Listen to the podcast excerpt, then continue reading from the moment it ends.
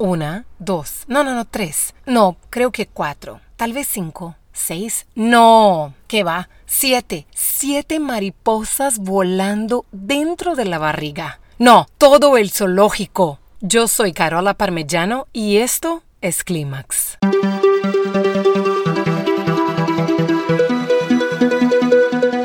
Estás escuchando Clímax, un podcast dedicado a los profesionales detrás de la escena, el trabajo del artista sobre sí mismo, los impulsos creativos, pensamientos y emociones que nos llevarán al clímax con Jorge Durán. Comenzamos.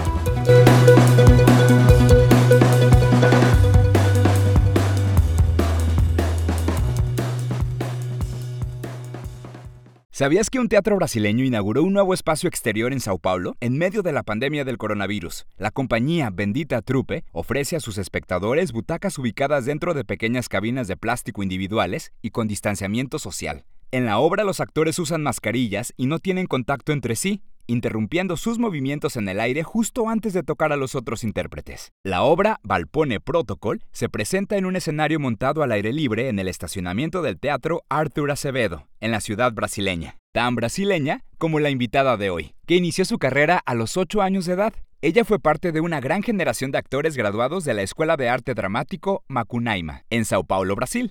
Estudió teatro en Milán, Italia, en la Academia Alla Scala para después mudarse a Canadá y estudiar cine. En televisión fue parte del elenco de La Otra Cara del Alma, por TV Azteca, Dueños del Paraíso, Alguien te mira y Eva la Trailera, por Telemundo, y como actriz de doblaje, en la versión en inglés de La Casa de las Flores, por Netflix, Chica Vampiro, Why Did I Get Mary y Space Aftermath, con la que estuvo nominada en la categoría de Voice Actor International 2020 para los Voice Arts Awards. Su disciplina y trabajo continuo la han llevado a recorrer el mundo, y para mí es un verdadero honor poder presentarles la perspectiva detrás de la escena de Carola Parmigiano. Bienvenida a Clímax. Para comenzar, cuéntame dónde y cómo aparece tu vocación. Cuando sentí que de verdad era una actriz, tuve como un balón lleno de aire adentro de mi barriga. era muy chiquita y mis primos y mi hermano, nosotros estábamos jugando en unas escaleras de un edificio. Yo me acuerdo que era la casa de mi tía en la playa, que es como dos horas de donde vivo en San Paulo, donde vivía en San Paulo, en Brasil. Y ellos querían como jugar y estar jugando cartas, jugando pelota. Y yo le dije a mi prima, yo quiero hacer teatro, yo quiero hacer una historia. ¿Cómo? Y yo le dije, mira, usted sale por allá, yo salgo por acá y entonces nos encontramos en el medio y somos amigas y tomamos este lado. Y entonces mi hermano dijo, ¿y por qué no presentamos esto a nuestra familia? Pero ahora mismo voy a comunicarlos. Y me acuerdo que, que, corrí, entré en la sala y estaba mi papá, mi mamá, mi tía, mi tío, mi abuela, mi abuelo. Y le dije, mira, nosotros vamos a hacer un teatro y ustedes tienen que venir a ver. Y entonces cuando ellos vinieron a las escaleras y se sentaron, nosotros nos presentamos a ellos, sin comienzo, sin medio, sin fin. Y cuando terminó, yo me acuerdo que nadie se movió y nadie dijo que bien o, nos felicitaron ni nada. Y entonces yo salí y le digo, ya terminó. Y entonces, ¡ay! Todos empezaron a gritar y... Fue un momento muy, muy interesante y desde este día yo como que eh, siempre estaba buscando qué es ser actriz, ¿no? Y mis finales de semana yo siempre quería jugar con las muñecas, pero haciendo teatro. Y esto fue muy bonito. Entonces, cuando estaba creciendo, le, le decía a mi mamá, mira, yo quiero ser actriz, quiero hacer clases de actuación. No, tú tienes que hacer marketing, tú tienes que hacer marketing. Entonces, uno va para la universidad a hacer lo que los papás quieren. Entonces, yo fui por la universidad, estudié marketing y en la universidad, la segunda vez que sentí realmente que era actriz, teníamos que presentar un proyecto y yo le di la idea a mis amigas de hacer un teatro que presenta y la otra hermana entra y la tía entra y entonces la otra y cuando terminamos de presentar la maestra me dijo de quién fue la idea de esto todo yo no pedí un teatro. Y yo le dije, fue mía, fue mía. Y yo pensando que le había gustado y me, me volteó y me dijo, bueno, tú te vas a llevar un cero porque esto no es clase de actuación y no es clase de teatro. Estás en la clase equivocada, Carola. Mi tercero tengo que contar. Mi tercero fue cuando yo estaba en una pieza de teatro. Ya habíamos eh, hecho muchos ensayos y en esta obra había una escena que yo tenía que actuar con una señora. Ella era como mi tía en la obra. Ella venía a tocar la puerta y entonces la señora nunca llegó. Ella nunca me sonó la puerta. Yo tenía un diálogo con ella y, estaba esperando que ella toc, toc, toc, toc. Entonces se estaba pasando los minutos y yo estaba improvisando y luego me suena la puerta y yo, ah, la señora llegó, gracias a Dios. Y no es la señora. Es un chico con flores y una nota. Y me dice, esta nota es para ti. Y yo, o sea, no sé qué hacer porque imagínate, hay mil personas viéndote y yo, yo me acuerdo que yo me puse blanca.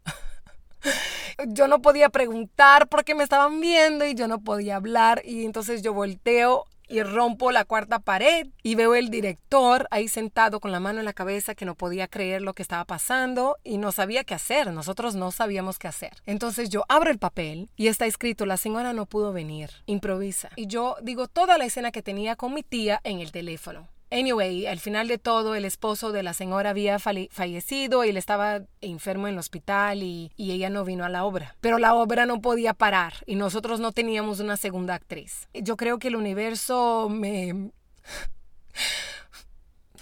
El universo me dijo con palabras en la actuación, con personas, con, con momentos. Muy bonito, me dio la, for la fuerza y, y el cariño Em, para poder hacer lo que siempre quise hacer.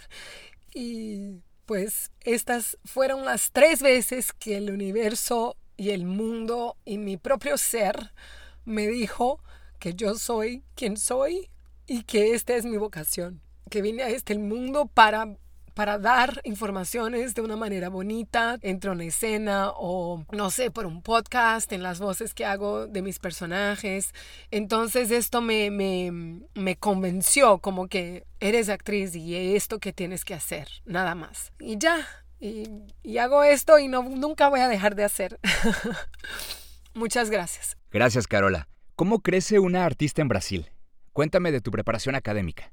Eh, yo estudié en unas escuelas en Brasil que enfoca más en el teatro. Por ejemplo, Macunaíma en San Paulo, Celelena en San Paulo y también hice mm, Wolf Maya en el Río, que Wolf él enfoca más en las novelas y en el cine. Estudié mucho fuera de Brasil. Aquí en Estados Unidos hice New York Film Academy en New York y también estudié en una escuela académica en Italia, ah, en Roma. Y pues hay muchas formas de crecer en Brasil, tanto, tú sabes, entrando en la escuela y aprendiendo a actuar, haciendo un examen, un test, ¿no? Aquí llamamos de casting. Y también pues hay muchas otras formas como ser una bloguera o ser una persona que, que, recomienda a comer saludable o muchas otras formas, no solamente por la escuela. Y pues yo he estudiado y he hecho workshops en Miami con muchos, muchos mexicanos, eh, Adriana Barraza, Héctor Zabaleta, Sebastián Ligarde, trabajé con Carlos Chances, este, hice escuelas que enfoca más en las novelas, que enfoca más en la actuación, que es frente a cámara, aparte del teatro.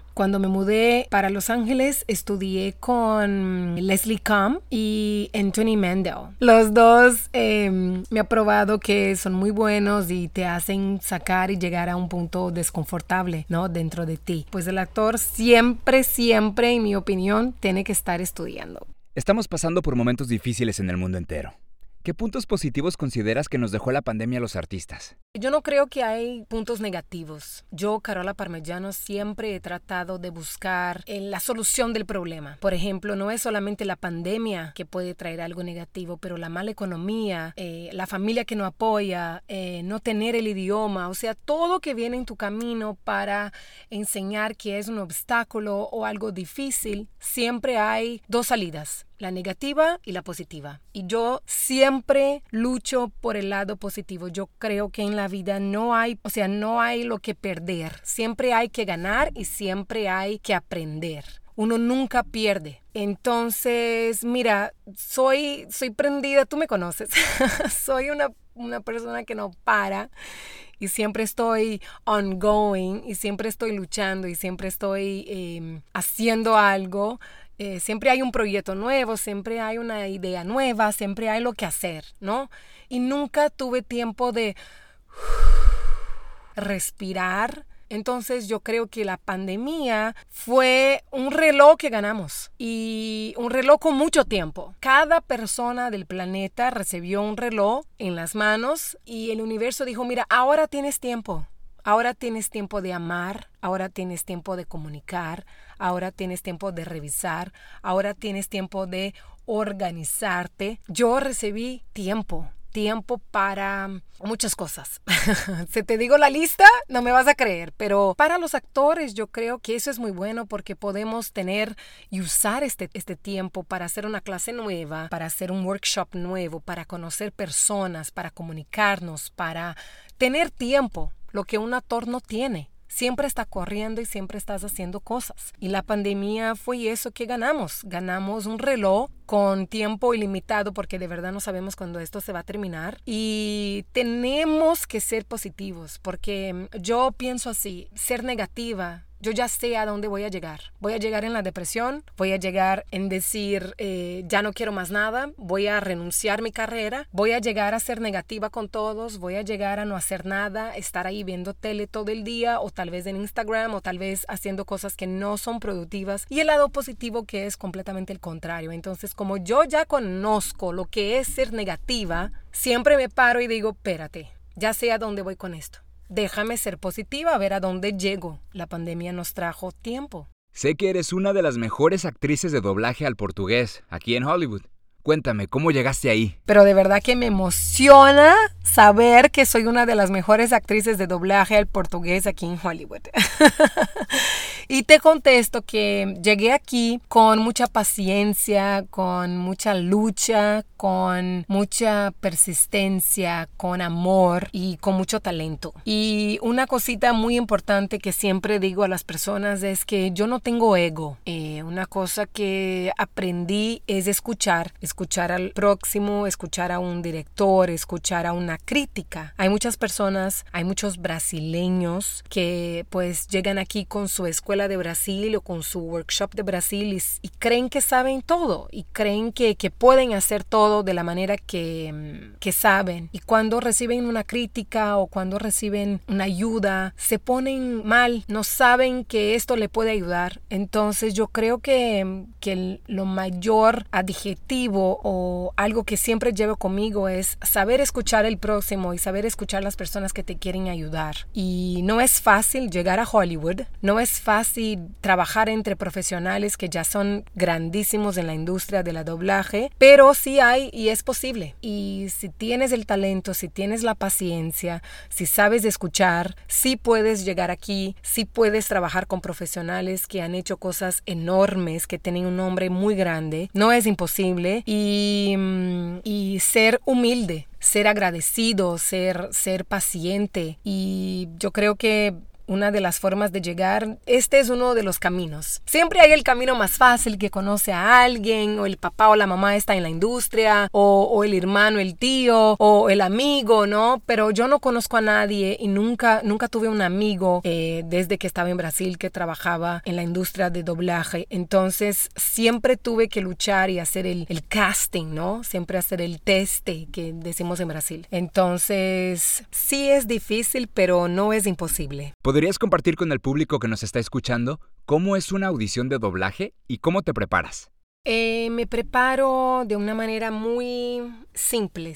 Primero de todo, la respiración. Trato de hacer con que mi diafragma esté expandido. Siempre trato de tomar un té antes de hacer cualquier audición o grabar cualquier cosa. Yo pienso que mi, mi voz entre en un, en un momento estable en el lugar, digo.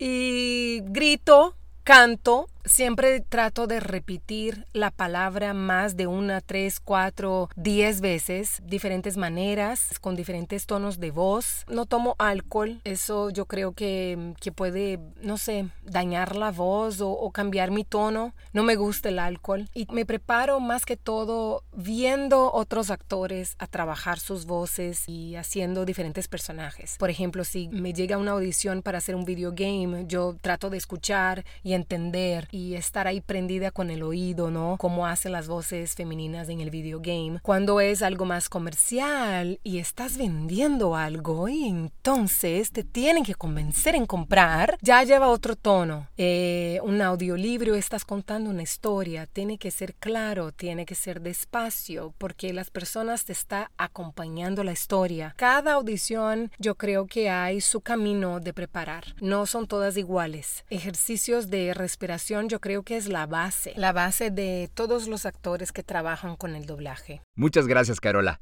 Ahora enfoquémonos en Brasil. ¿Qué consejo le darías a las nuevas generaciones que desean dedicarse a la actuación? ¡Ay, me encanta esta pregunta! Mira, primero de todo, tienes, tienes que estudiar. No puedes parar de estudiar. Tienes un papel en el cine, tienes un papel en un gran personaje en una novela, tienes un gran personaje en el teatro, no dejes de estudiar. El estudio te lleva a conocer personas, te lleva a conocer cosas que nunca has hecho en tu vida y nunca has escuchado en tu vida. Entonces, estudiar es el número uno. El número dos, sea persistente y paciente, porque de verdad que esta carrera no es fácil. No es fácil y tampoco es fácil si tu familia no te apoya. Yo soy la prueba hecha que mi familia no me apoyó a llegar a donde estoy hoy, pero ya hoy tenemos una hija que es actriz. Entonces, para escuchar esta frase de tus padres, me llevó tiempo.